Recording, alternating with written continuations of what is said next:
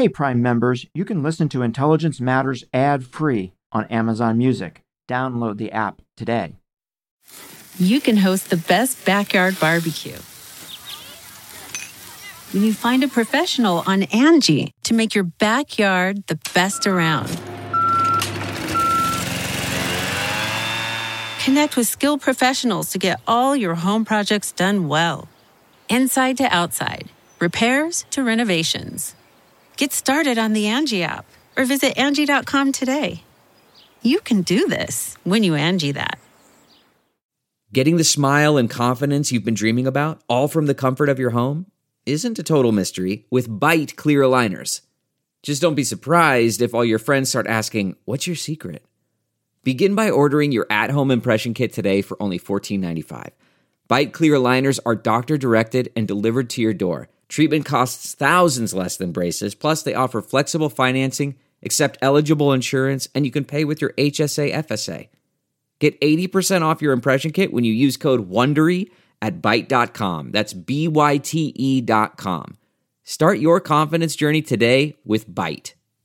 This is Intelligence Matters with former acting director of the CIA, Michael Morell. Brought to you by Lockheed Martin. Your mission is ours. Nick Warner served for nearly 50 years as an Australian intelligence officer, diplomat, and defense official. He ran Australia's Secret Intelligence Service for eight years, and he served for two years as his country's first Director General of the Office of National Intelligence. Nick just recently retired from public service, and he and I just sat down to talk about his career. We'll be right back with that discussion after a word from our exclusive sponsor, Lockheed Martin. I'm Michael Morell, and this is Intelligence Matters.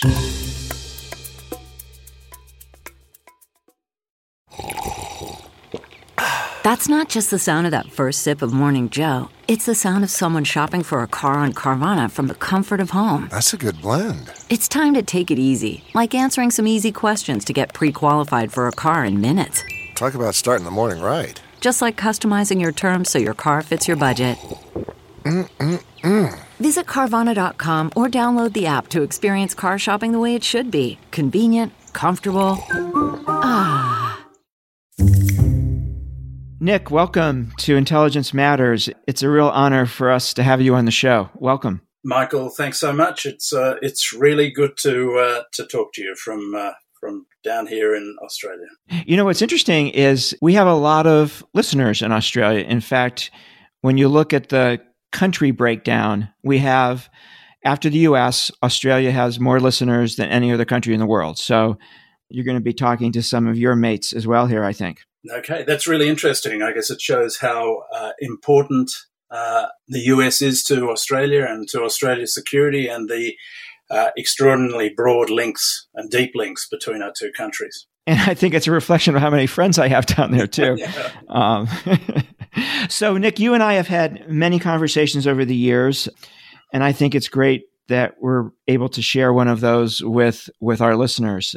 So I would love to start by asking you some questions about you and your background so our listeners can get a sense of who you are. And I'd love to start by asking what got a young Nick Warner interested in the world and in foreign affairs? Okay, um, so Michael, my father was a uh, was a journalist. He was uh, he was a freelance foreign correspondent and and indeed war correspondent, uh, and wrote a lot for U.S. and UK uh, magazines and and newspapers. Uh, he he followed U.S. forces through the Pacific during World War II uh, with MacArthur, wow. with General MacArthur. you know, from from Guadalcanal to Bougainville to Saipan to the Philippines, uh, bombing raids over over Tokyo, and then after World War II, uh, he and my mother and my elder sister lived in Japan for uh, a couple of years. So this is immediately after the war, uh, and Dad worked on pretty much, I think, every major conflict from the Korean War uh, through uh, through the fall of Dien Bien Phu and uh, and the Viet Minh taking over Hanoi, uh, the whole of the Vietnam War. He was there uh, at the end as as Saigon fell to to the Viet Cong, you know, India, Pakistan, Afghanistan, Kashmir, all of that. Um, and my mother too. You know, she was she was a, a, journalist and and an author. And I spent I spent I guess the first six years of my life living in Singapore and actually in in the US. So my father was away uh, on these assignments probably for six months of uh, of every year while I was growing up. Uh, and so when he would come home, uh, we'd sit around over dinner and in front of the fire at, uh, during winter and talk about his latest adventures and what was happening uh, in the world.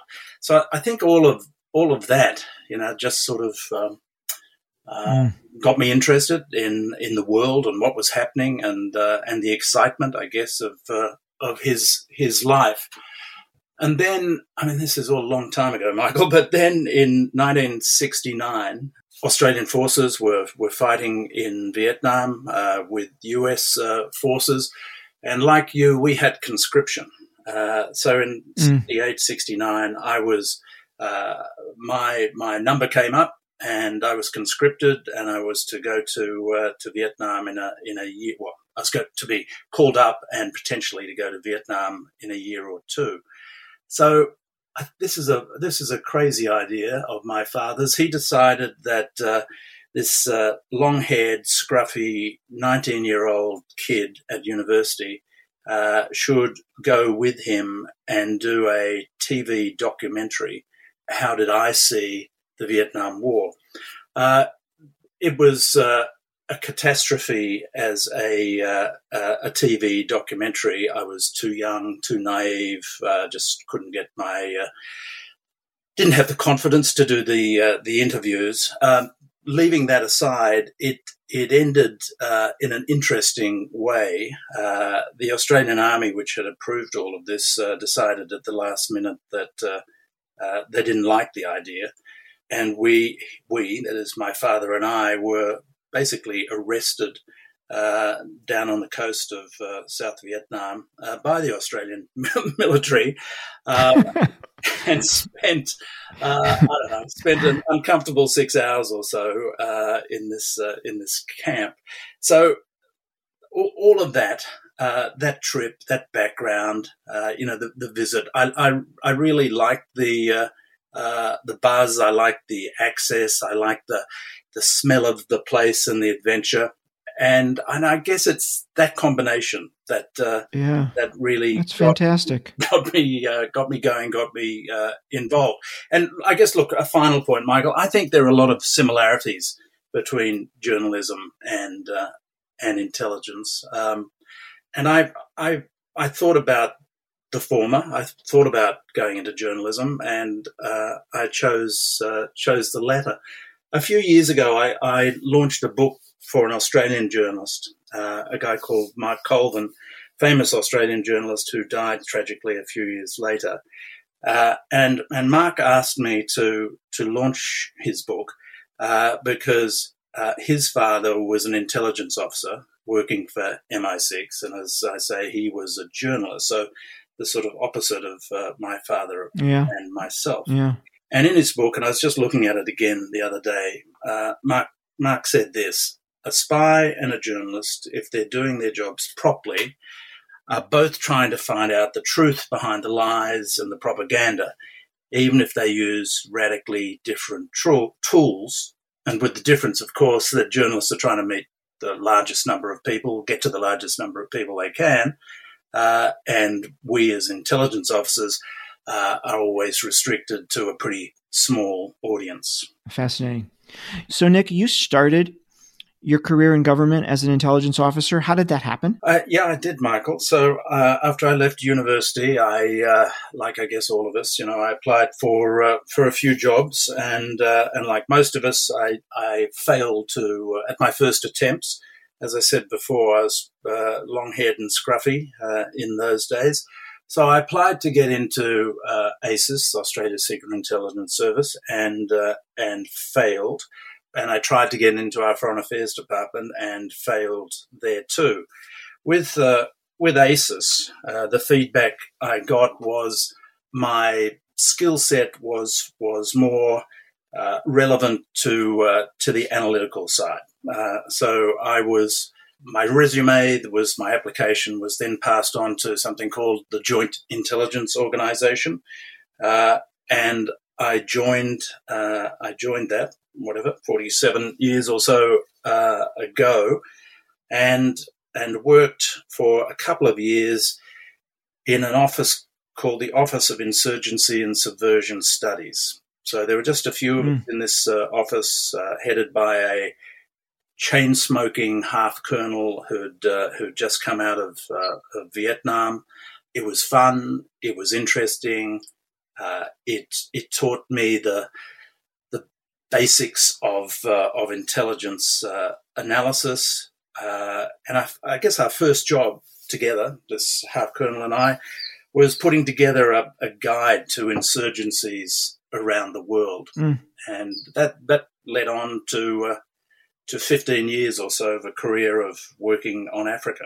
Nick, I went through your biography the other day, and you you also served in addition to your your first intelligence assignments and then the intelligence assignments at the end of your career. You served in a long list of diplomatic assignments. Was there a theme to those assignments? Well, maybe there were a couple of, uh, of themes, uh, Michael. As I was saying, uh, working on insurgencies and subversion around the world led me to to Africa. So, on Africa, as both an intelligence analyst and a, and a diplomat, I worked for maybe more than fifteen years. And the starting point was the guerrilla wars, the insurgencies that were raging in those days, back in the 70s and early 80s Guinea Bissau, Angola, Mozambique, uh, Namibia, uh, Rhodesia uh, before it became Zimbabwe, and growing conflict in uh, in South Africa.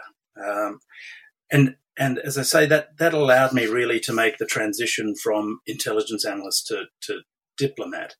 Um, and then the second theme, I guess, is I guess I had a pretty unusual diplomatic uh, career over over a couple of decades, with one exception, and that exception was Iran, and I can come back to that later, all of my overseas postings with our Foreign Affairs Department involved peacekeeping or peacemaking operations. Uh, and indeed, much of my time in our Foreign Affairs Department in Canberra revolved around conflicts uh, that were raging around the world uh, and conflict resolution. So, again, in Canberra, uh, I worked on the end of apartheid in uh, in South Africa. Worked in the late '90s on East Timor's journey to independence, uh, and then, like you and so many other uh, intelligence officers and diplomats, counterterrorism became a big theme after 9/11, and then, of course, the wars in Iraq and Afghanistan and and in in Syria. So, as a diplomat, uh, I served in Australian diplomatic missions in way back in uh, Rhodesia when it became Zimbabwe in 1980. We had Australian forces there then. Uh, Namibia in the late 1980s during a very big and ultimately very successful UN transition to independence uh, from South Africa. Uh, then a little bit later in Cambodia from 91 to 93 as that country went through UN elections after you know the Khmer Rouge and, and year zero, and then a couple more in Papua New Guinea, uh, Australia's nearest neighbour, uh, mm-hmm. between 99 and 2003, uh, and there there was a big peacekeeping operation for Australia in an island uh, off the main island called Bougainville. And then finally, uh, in the Solomon Islands, a few years after that.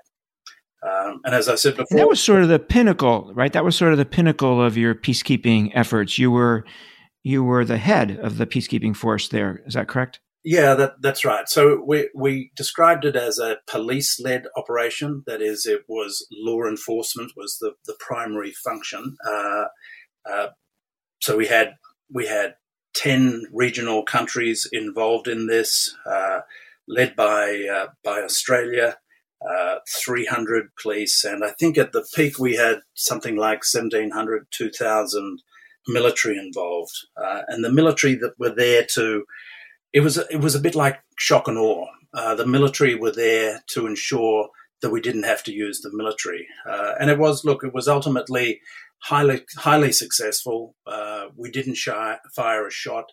We quickly wrapped up the various militia groups that uh, had been operating, terrorizing the country. A very successful weapons uh, disposal process. It was uh, it was a lot of fun, and uh, and yes, it was was very successful. Uh, and I and I guess I learned a lot from all those previous peace, peacekeeping operations uh, that served me well at the time. So you mentioned earlier, Ambassador to Iran. Can you talk about that a little bit? Uh, yeah, sure. So uh, I was in Iran as ambassador from 1993 to 1997. Seven. Uh, beautiful country, uh, really wonderfully friendly people, uh, an amazing culture, and and it's fair to say that it was my wife's favorite posting anywhere because it was a real country with a real culture, and uh, we traveled uh, we traveled a lot. We traveled all over the country, and I guess you know. In a, in a long career, it was certainly uh, one of the highlights. Um, mm. And while it d- didn't fit within the context of the rest of uh, my career, um, it nonetheless served me uh, well. Uh, Iran was then, and of course remains now, uh, an important regional player uh, and a, a, country of uh, of continuing great importance to to the United States. Uh, even if that importance is uh, is uh, is not for the best of of, of yeah. reasons. Uh, so you got you got you got lost in the Iranian desert when you were there, right? I did. As I say, we travelled a lot around uh, Iran, and uh, I was travelling with a friend uh, uh, one one long weekend. And if you can imagine the layout of uh, of Iran, and you go east about 170 kilometres, you come to a town called Semnan on the main main highway to, to Mashhad, so big, you know, four, six lane highway. So my friend and I decided that uh, we'd, we'd get off the highway in our four wheel drive and uh, and uh, and see what, what was down in uh, in the desert. wasn't the best decision that uh, either of us ever made. Anyway, we drove for uh, for a few few hours, and the tarred road turned into a dirt road, which turned into a couple of tracks in the in the desert. we crossed over a salt encrusted uh, creek, uh, came to a second one of those salt encrusted creeks, and decided that uh, why not? We'll give it a go. And we got stuck. So we're stuck mm. in the hmm. middle, literally, uh, in the middle of, uh, of nowhere. Uh, my friend walked out, tried to walk out for a few hours, came back, couldn't, fi- hadn't found anybody to help. It was getting dark, and I decided that the embassy, so this, I guess, is you know like uh, the end of the weekend. Uh, the embassy would be pretty concerned if I didn't turn up uh, for work the next day. So I decided I had to walk out.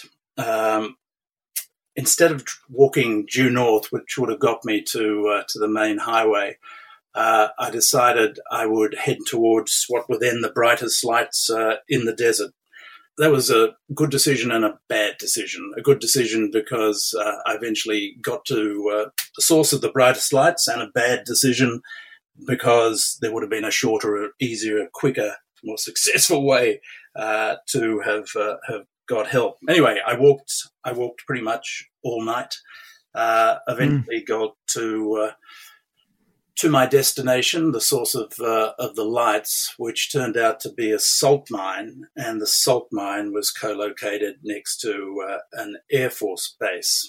And oh no! It it seems that what I had done uh, had was uh, walked across Iran's missile testing range in the middle of, uh, of the night.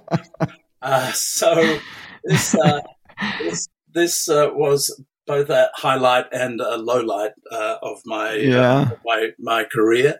It led to uh, the expulsion of my uh, of my friend, um, and uh, me waking up one morning to a headline: "Australian ambassador may be expelled," which, as you can imagine, got my my bosses back in Canberra a little excited. In the end, yeah. uh, that didn't happen. Uh, and in retrospect, it's a I like it. It's a good story. Uh, it's a great story. It seemed less good at the time.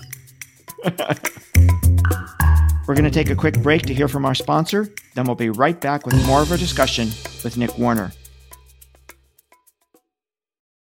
Delve into the shadows of the mind with Sleeping Dogs, a gripping murder mystery starring Academy Award winner Russell Crowe. Now available on digital.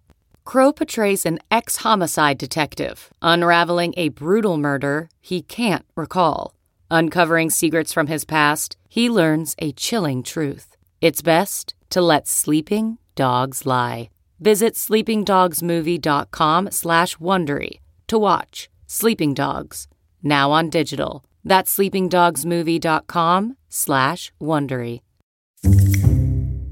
So, Nick, then you serve as the Secretary of Defense, which is the senior most career government official in your Ministry of Defense. So, there's a politician who sits on top of you, but you're the senior most career official. I think you served in that role from 2006, I think, to 2009. So, Afghanistan and Iraq were a central focus what was what was that experience like? Well, obviously, such a senior job was a highlight, uh, Michael, of my career. Um, I got to say, it was uh, probably the toughest job uh, that I've ever done. You know, running a very large workforce with uh, with a huge budget, with pretty key capability decisions uh, to be to be made. I'm not going to say it was a lot of fun, but it was something that uh, that I nevertheless enjoyed doing. But as you're saying, a lot of the time of the department, a lot of the time of the defense forces then was taken up with the conflicts in, in Iraq and, uh, and Afghanistan. And of course, those two conflicts, like with so many Australians and Americans and others, those two conflicts pretty much dominated the second half of my working life. Um, so with Iraq and Afghanistan, I and and indeed Pakistan, I would uh, travel there in those days twice a year. Maybe I did that for ten years or more. Mm. Uh, mm. Obviously, made a lot of friends, made a lot of contacts. Um, it was it was fascinating. It was uh, it was worrying, and uh, and I've got to say that I, I have some regrets uh, about that time and those conflicts uh, and especially about the policies that uh, we, and I mean the plural we, you know, all of us, uh, follow. Right. And you know this. I talked to many American uh, intelligence officials and uh, defense officials and diplomats over the years, uh, who, of course, shared those concerns with me at the time. Yeah, including me. So, Nick, how did you end up as the head of Australia's Secret Intelligence Service? So, look, it's it's not all that unusual for a former diplomat uh, to head Australia's Secret Intelligence Service. Uh, my predecessor, who you also know, David Irvin, had done the same thing. In fact, he and I had both been high commissioners or ambassadors, if you like, in uh, in Papua New Guinea beforehand. Um, but I also had had by that time 15 years of experience uh, in a number of intelligence uh, organizations. And and I guess this is a bit different uh, to to many diplomats uh, because of my the nature of my my postings overseas, uh, Solomon Islands, um, some time in in Iraq looking for an Australian hostage, Bougainville. I had used intelligence operationally um, to achieve outcomes. Mm. So, I, so I had both a understanding of the world, which is pretty important if you're uh, involved in or heading up a secret intelligence service, uh, and I had some intelligence background and operational um, uh, background as as well. So I think it was the combination of uh, those three elements that uh, uh, allowed the government, took the government to make the decision to appoint me. So you loved being the director of ASIS, right? Sure. Why not? Great job. One of the great jobs. And and what what makes it so great? And I know the answer to that, but but for my listeners, I think you know as well as I know it. Uh, look, so I did this job for over eight years. Uh, I think that makes me close to one of the serv- longest serving heads of, uh, of our secret intelligence uh, service. Why, why did I love it so much?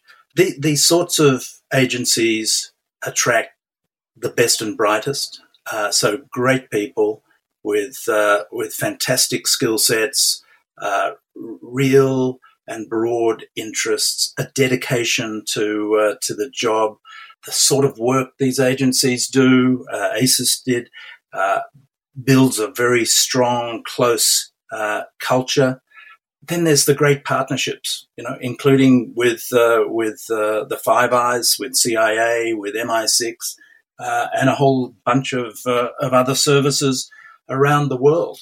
In these jobs, as you know, Michael, better than I do, uh, you you can and you do make a real difference, and that real difference can be almost on a on a daily basis. Uh, yeah, it's practical, yeah. it's hands on, it's exciting, it's important. There's great camaraderie. To keep the time in the Iran desert kind of relevant here, you also, when you were the head of ASIS, you got into a little trouble with the with the Philippine president, right? Can you talk about that?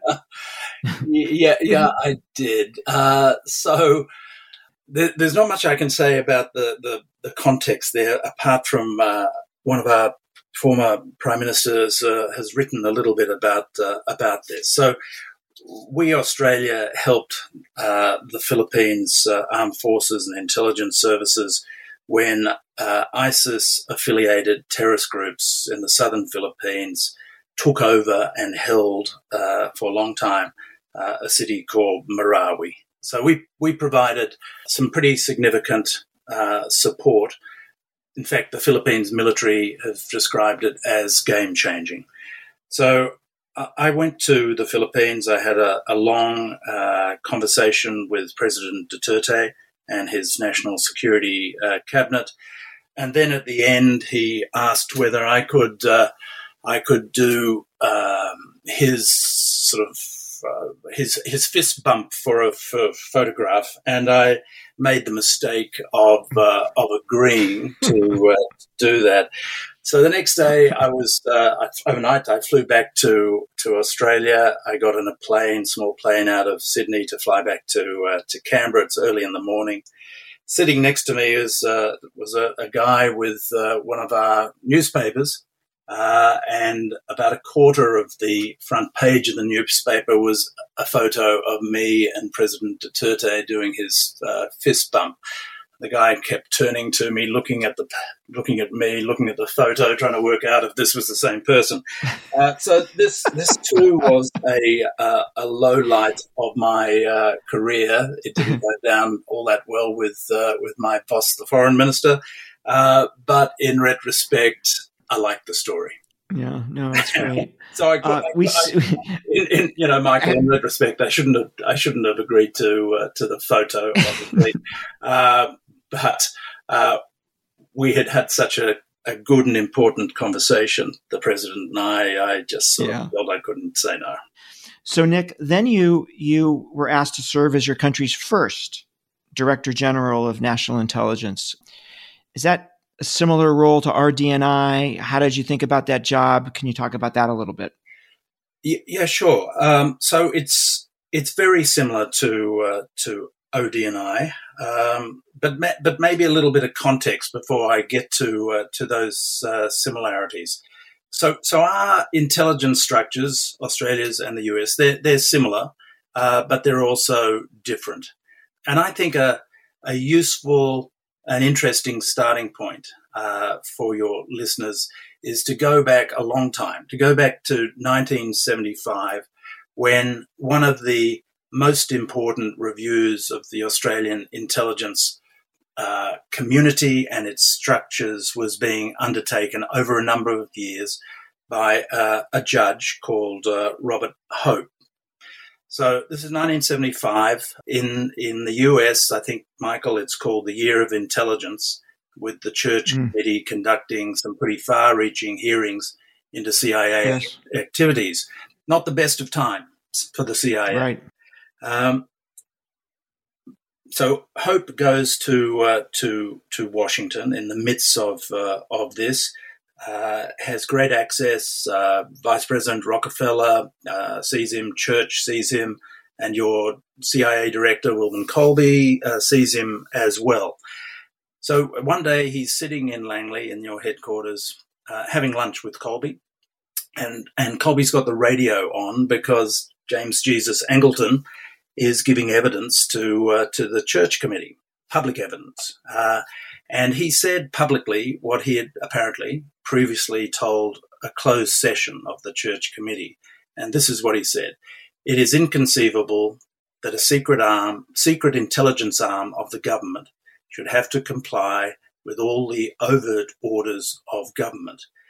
Now, that had a had an important impact on Hope uh, but what also had an important impact on Hope was uh, the the superb work done by the analytical side of CIA. So this visit was crucially important in shaping Hope's view that Australia needed a central intelligence agency, but needed one that would be very different to the CIA, one focused on intelligence assessment and coordination of the community, while leaving collection and covert operations to a separate organization and with all this clearly defined by missions uh, and by constraints, if you, if you like. So Hope's, this is way back right, in the mid 70s, Hope's yeah. review led in time to the formation of the Office of National Assessments, which had analytical function, but also a very limited coordination uh, mandate. That's not what Hope had wanted. He'd wanted a stronger integration coordination function. But that didn't come until really until just over three years ago when another review led to the transition of ONA, the Office of National Assessments, to the Office of National Intelligence. And the Office of National Intelligence is pretty much the counterpart with uh, with ODNI. Now, ONI is obviously a lot smaller uh, than ODNI. I'd argue we're probably therefore more nimble uh, than you are, uh, or ODNI is. But we do analysis and we do enterprise management. So we do the integration and coordination of uh, of Australia's ten intelligence uh, agencies and, and entities. Now, if I look back at the formation of uh, ODNI, uh, not always, uh, you know, a happy, successful uh, process in those early years. Right. But when I look at it now, I think it's it's gone through an evolutionary process. That is, it takes time to build um, trust, and it takes time to build the structures. It takes time to build the processes. Your friend and mine, Jim Clapper, I think, did a, a brilliant job. Uh, Dan Coats, uh, in difficult cir- circumstances, did what he could. Uh, and I think, you know, you're really placed, well placed now with Avril Haines uh, following in, in Jim's footsteps. But the point I'm trying to make is we're at the beginning of an evolutionary process mm. that you've mm. been at now for, I don't know, what is it, 20, 20 years, I guess. Yeah. So a lot of similarities, uh, a lot of differences, uh, and we've learned a lot from you, both what works well uh, and what didn't work so well. So, Nick, let me ask you just one question about the business of intelligence, and it's I'd love to get you to comment a bit on the relationship between the Australian and the U.S. intelligence communities. Obviously, anybody listening to this conversation between us has figured out already that we've known each other a long time, that we get along well, that we're friends. But could you talk about that a little bit and maybe put it in the broader context of the security relationship between the two countries? Yeah, well, Michael, you know how close uh, we, we are, very close. Uh, but sure, let's start with the overall relationship between uh, two between our two countries, and I think they're they're probably two important pieces of uh, of context, of historical context here. Uh, firstly, Australian forces armed forces have fought with US forces in every major conflict over the past 100 years. Our former ambassador to, uh, to the US, uh, Joe Hockey, uh, called this 100 years of mateship.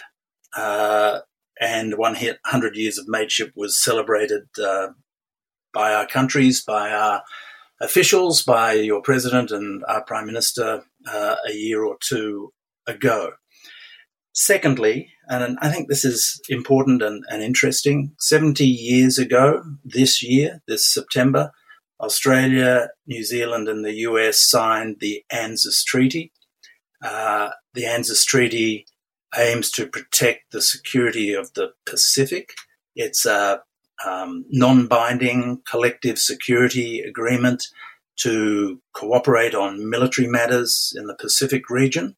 If you like, it's a commitment to come to each other's aid uh, at the worst of times, to consult uh, and to and to act.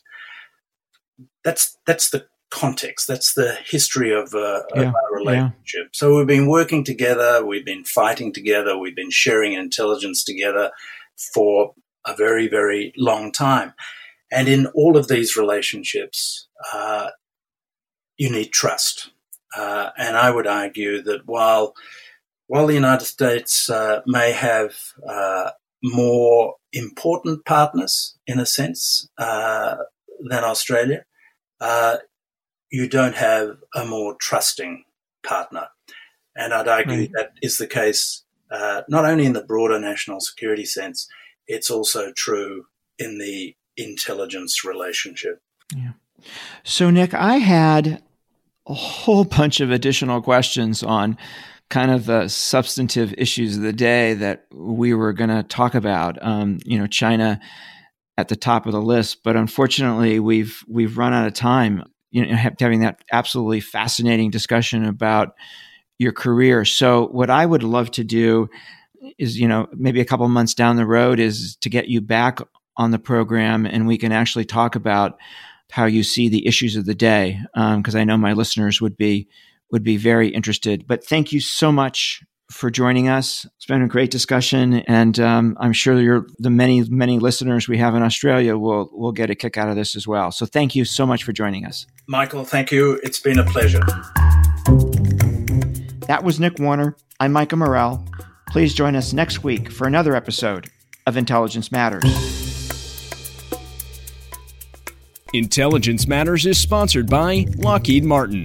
Your mission is ours. This show is produced by Olivia Gazis, Jamie Benson, Jake Rosen, Paulina Smolinski, and Ariana Freeman. For more from this week's show, visit CBSNews.com. Intelligence Matters is a production of CBS Audio. The Hargan women seem to have it all. From the outside looking in, we were blessed. My mom was amazing. But as detectives would soon learn, there was a lot going on inside the Hargan household. Ashley and I have been calling my mom and the house and Helen. Okay. No one's answering. 63 year old Pamela Hargan gunned down in her own home. Her youngest daughter, Helen, lay dead upstairs. Patrol, when they arrived, assumed or thought that there might have been a murder suicide. But for the detectives on the scene, there were things about the scene itself that were concerning to us on day one. Who would want to kill their mother and their little sister? There is no boogeyman here. It is exactly who we think it is. I'm Peter Van Sant from 48 Hours. This is Blood is Thicker The Hargan Family Killings. Listen to Blood is Thicker The Hargan Family Killings early and ad free on Wondery Plus starting May 1st.